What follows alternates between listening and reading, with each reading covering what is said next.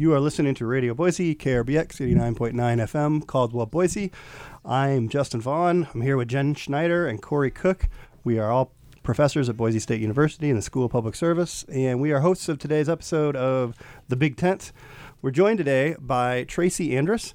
Tracy um, has had a, a storied uh, uh, career um, in the business community in Idaho, as a public uh, uh, servant in Idaho, a public leader in Idaho, um, and uh, is also the daughter of, of uh, Governor Andrus, um, who just yesterday had a, uh, a really wonderful kind of a, a bust uh, and a park named after him. And we'll talk a little bit about that today. But before we get into it, I wanted to tell uh, you all a little bit about Tracy. She's today the president and chairman of the Andrus Center for Public Policy, but she's been involved in a variety of things, from packaged good marketing, packaged goods marketing, to um, working for major corporations like Blue Cross, um, being an original member of the Downtown Boise Association, uh, consultant in, on a variety of things.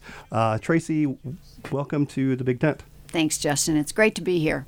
So, um, as I mentioned, you are the um, president of uh, and, and chairman of the board of the Andrus Center for Public Policy. You've been doing that for a few years. Um, I, I tell people I'm four years into a one-year commitment I made to my father. That's how it works. Yeah, that's. I didn't know that at the time, but I figured that out. And yesterday was uh, obviously an important day in the city's history, this dedication of the Cecil D. Andrus Park right across from the Capitol. Um, there have been a number of, I think, important dedications of, of late, including the, the dedication of the, the Andrus Wilderness Center, uh, sorry, Wilderness Area, right. uh, the Boulder White Clouds being being renamed, which is obviously um, an important dedication to your to your dad. I thought we should talk maybe a little bit about some of his his legacy. Obviously, this was you know, five plus decades in public life. Um, I mean, he made an em- enormous mark in Idaho. I mean, what what is this from your perspective? What do you see as sort of his his legacy? Well, when people think of Dad, they think of a couple of things. Obviously, they, they look at his history of conservation. Uh, Dad always called himself a pragmatic conservationist because uh, one of his favorite sayings, and the one that's often quoted, is, first you must make a living, then you must have a living that's worthwhile. So there's that blend and balance that he always strived for. In the nineteen seventy election, when he ran for governor, that was the molybdenum mining issue with within the White Clouds, and and people report, um, I haven't researched it, that that was the first uh, election in the nation where the environmental issue really was one of the top issues and one of the deciding factors in uh, in the race. And so that kind of forged his the start of his view. But, you know, Dad grew up in the woods. He grew up hunting and fishing, and he was the the son of a sawmill operator. And and uh, in his early days, after he uh, served in the Korean War, he came back and joined his father, and, and he worked as a lumberjack. And that's one of the beautiful things on the park. It says, from lumberjack to statesman. Dad was proud of that. Uh, and and it really, he never lost that feeling of being one of the people, and and understanding the struggles that people go through. But he wanted us to protect the incredible um, natural gifts that Idaho has for the generations to come. He thought we had a duty to protect that, but to also find that balance so that people could make a living. Uh, you can't lock everything up. He never supported just, just locking everything up. You had to find that balance. And obviously, his Interior Secretary made a mark in Alaska, the largest uh, public lands project, I guess, in, in national history. Yeah, he. I, I mean, he, he loved. He always said Alaska's his second favorite state, uh, and and he thought that it was so important. Uh, he said, in Alaska, we have a chance to do it right the first time. And because in so many areas of our country, by the time we realized what we shouldn't be doing, we'd already done it. And and so he, uh, Dad was a bit of a horse trader, and he couldn't get Congress to move on protecting uh, a number of the pristine areas in Alaska. And so he went to the president and said, I think we need to use the Antiquities Act, not because that's the way it should be done, but because that was what he would hold over Congress's head in order to get them to act.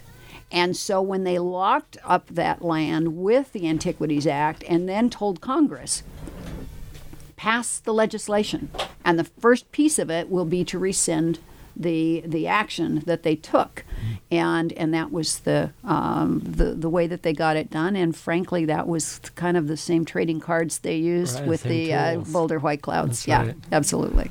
Um, if you could talk a little bit about the nuclear waste issue. Obviously, that's something that uh, uh, you know, you fought around environmental issues, the the effort to block a, a coal plant not far from Boise. Um, you know. Even after he was out of office, um, made his oh, mark on nuclear waste. Yeah, it continued to be his passion um, right up to, to the end.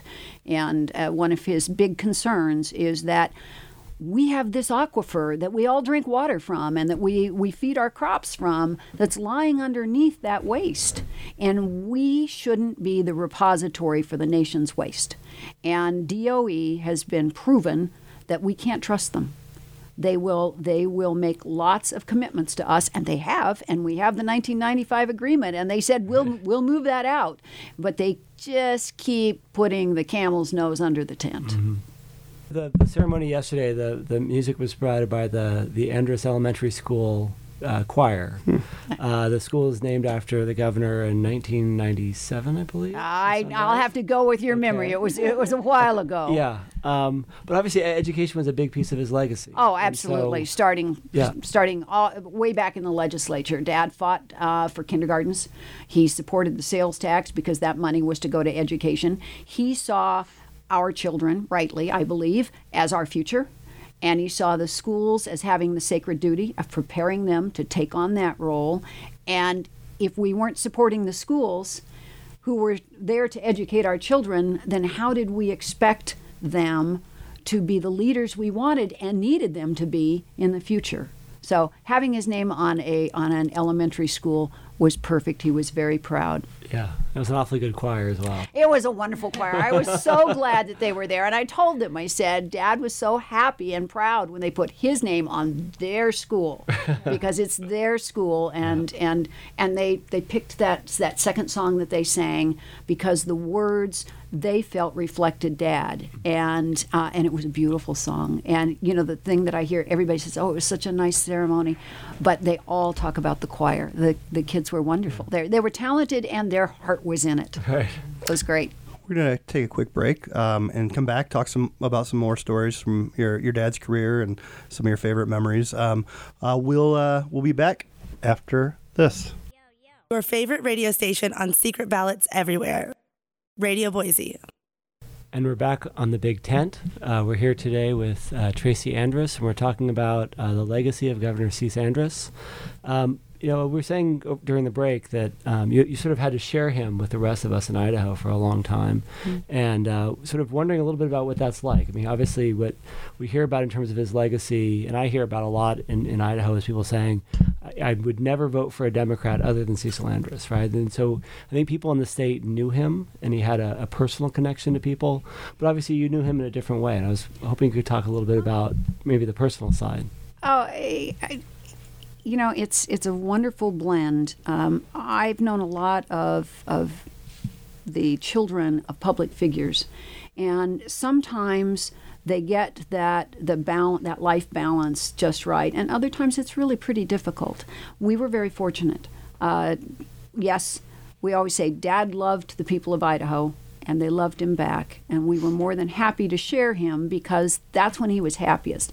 Dad could put on a flannel shirt and and work a diner, and then put on a suit and and go toe to toe with the with the corporate heads. He was mm-hmm. equally comfortable in both venues, and if truth be known, he really preferred the the flannel shirt and sitting at the diner. I mean, but um, but he also loved his family. And and we found time to carve out our family time.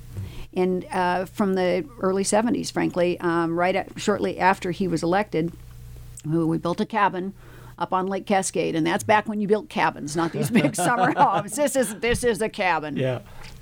And we would go up there on Friday nights in the summer, and we'd stay till Sunday evening, and we'd we'd hang out. Um, we had the, this little old boat called the Carol M, after my mother. And Dad loved to put us on water skis and pull us around on that. And, and it was just really wonderful, memorable family time for years and years and years. I was uh, fourteen when he was elected governor. I was four when, and he was twenty-nine yeah.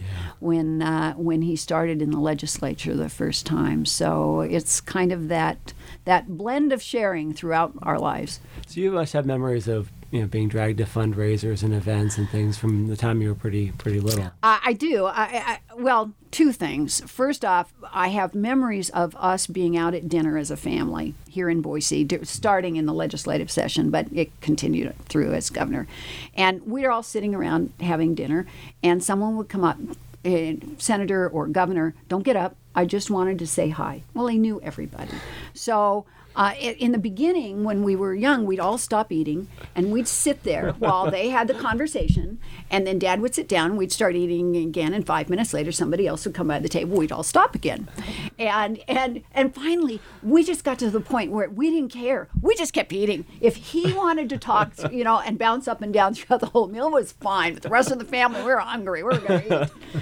Um, it, my little sister, Kelly, is the one that ended up, it, her birthday fell on the date of a fundraiser that happened over in Eastern Idaho every year. Mm-hmm. And so she she would go every, she was the trooper, she'd go every year over to that fundraiser. Celebrate her birthday. And celebrate her birthday. Right. Yeah, with all of her closest friends. Exactly, right? Exactly. Yeah. Um, maybe talk a little bit about the, the D C years, if you would, because that, obviously that's, I mean, we, we talk a lot about national politics, and, and that, you know, that's, um, it takes something out of a family and a person to, you know, spend some time in D C and essentially hitch your wagon to the political fortunes of someone else whose name is on the ballot. And right, and, and Dad understood that. You know, he was always there as a part, as a part of the Carter administration, and and he would tell the president what he thought. Um, give him his counsel, but the president got to make the decisions. And and Dad was going to put his, his oar in the water and paddle in the direction that the president wanted him to. That's that's the way it works.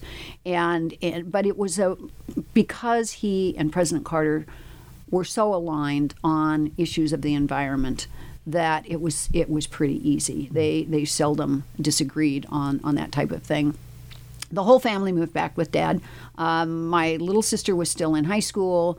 I was in college. I went to school back there. I worked on Capitol Hill while I was back there. My older sister went back with us, and and we were there as a family uh, the first couple of years, and then my older sister and I moved back to Idaho. But I got to work on Capitol Hill, and it was a fascinating experience to see what was happening on the legislative side, uh, and and then to hear what was happening on the um, the department side, and, and specifically from the Department of Interior. I used to, before I learned how to drive around there, I would ride in with Dad in the morning and and go to Interior and then walk the two miles down Constitution Avenue to the hill and go to work on the hill. It was it was great. It was it was a lot of fun, and I, uh, you know, there are good parts and bad parts of of having a uh, living your life in the mm-hmm. fishbowl and being part of a. a of a public family, but there were there were a lot of, uh, of good um,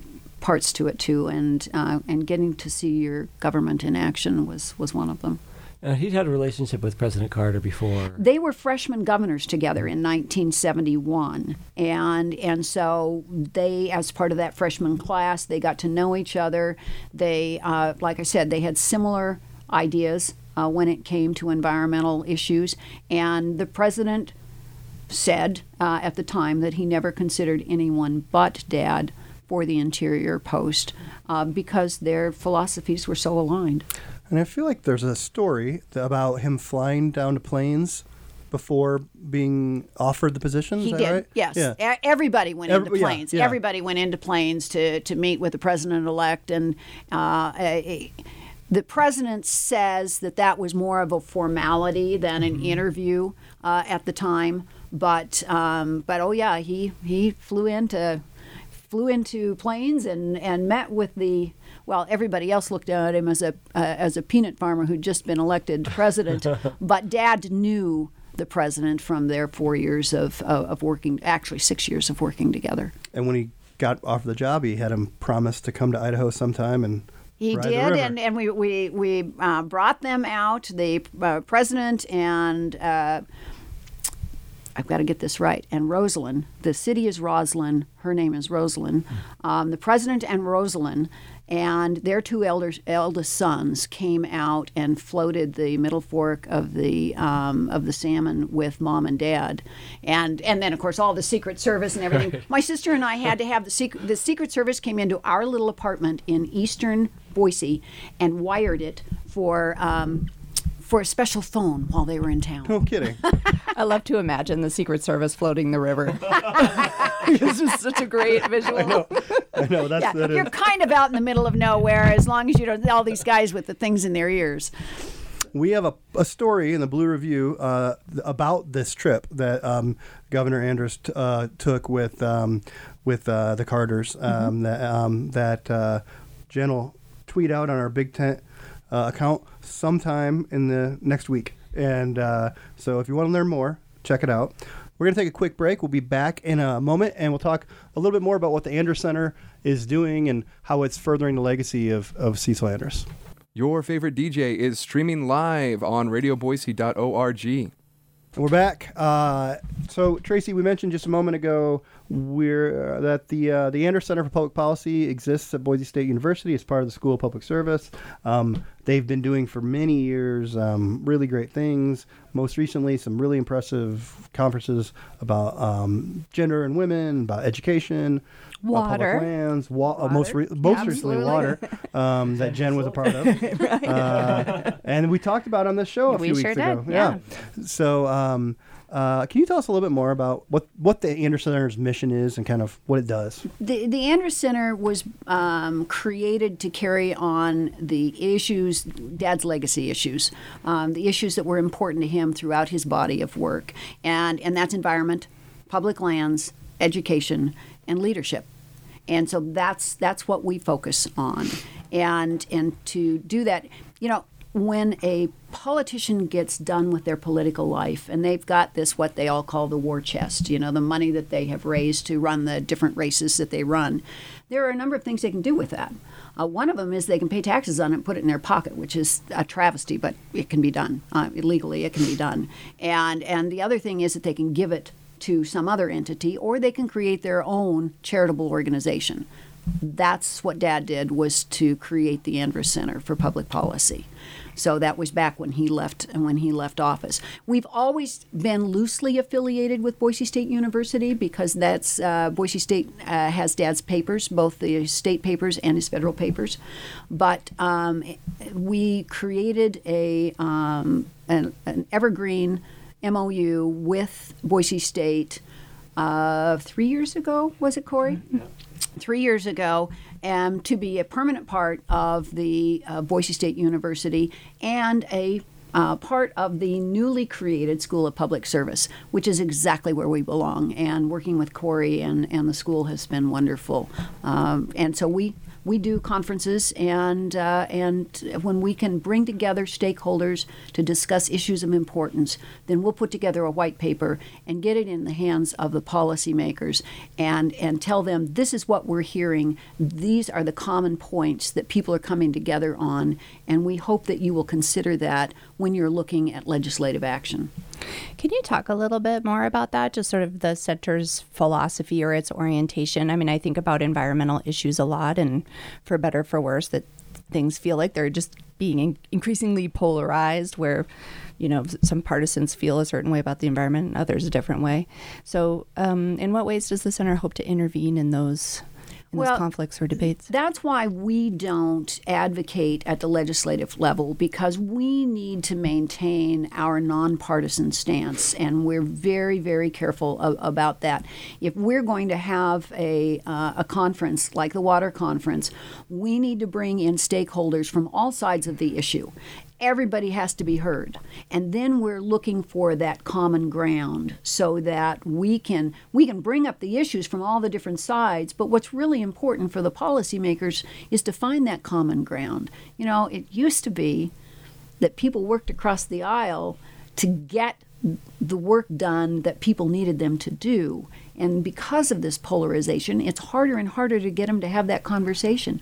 We feel that's our special mandate, is to bring everybody to the same room. They might not come if it's held by one political party or the other, but if we can show them that we are clearly interested in all sides of the discussion, and then we can bring them together, and and then all we can do is is put that information in the hands of the policymakers, because that's what the people elected them to do, was to make the decisions.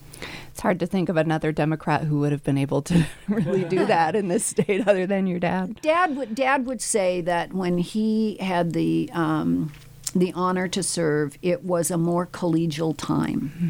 And and they worked, uh, Governor Batt was one of Dad's best friends.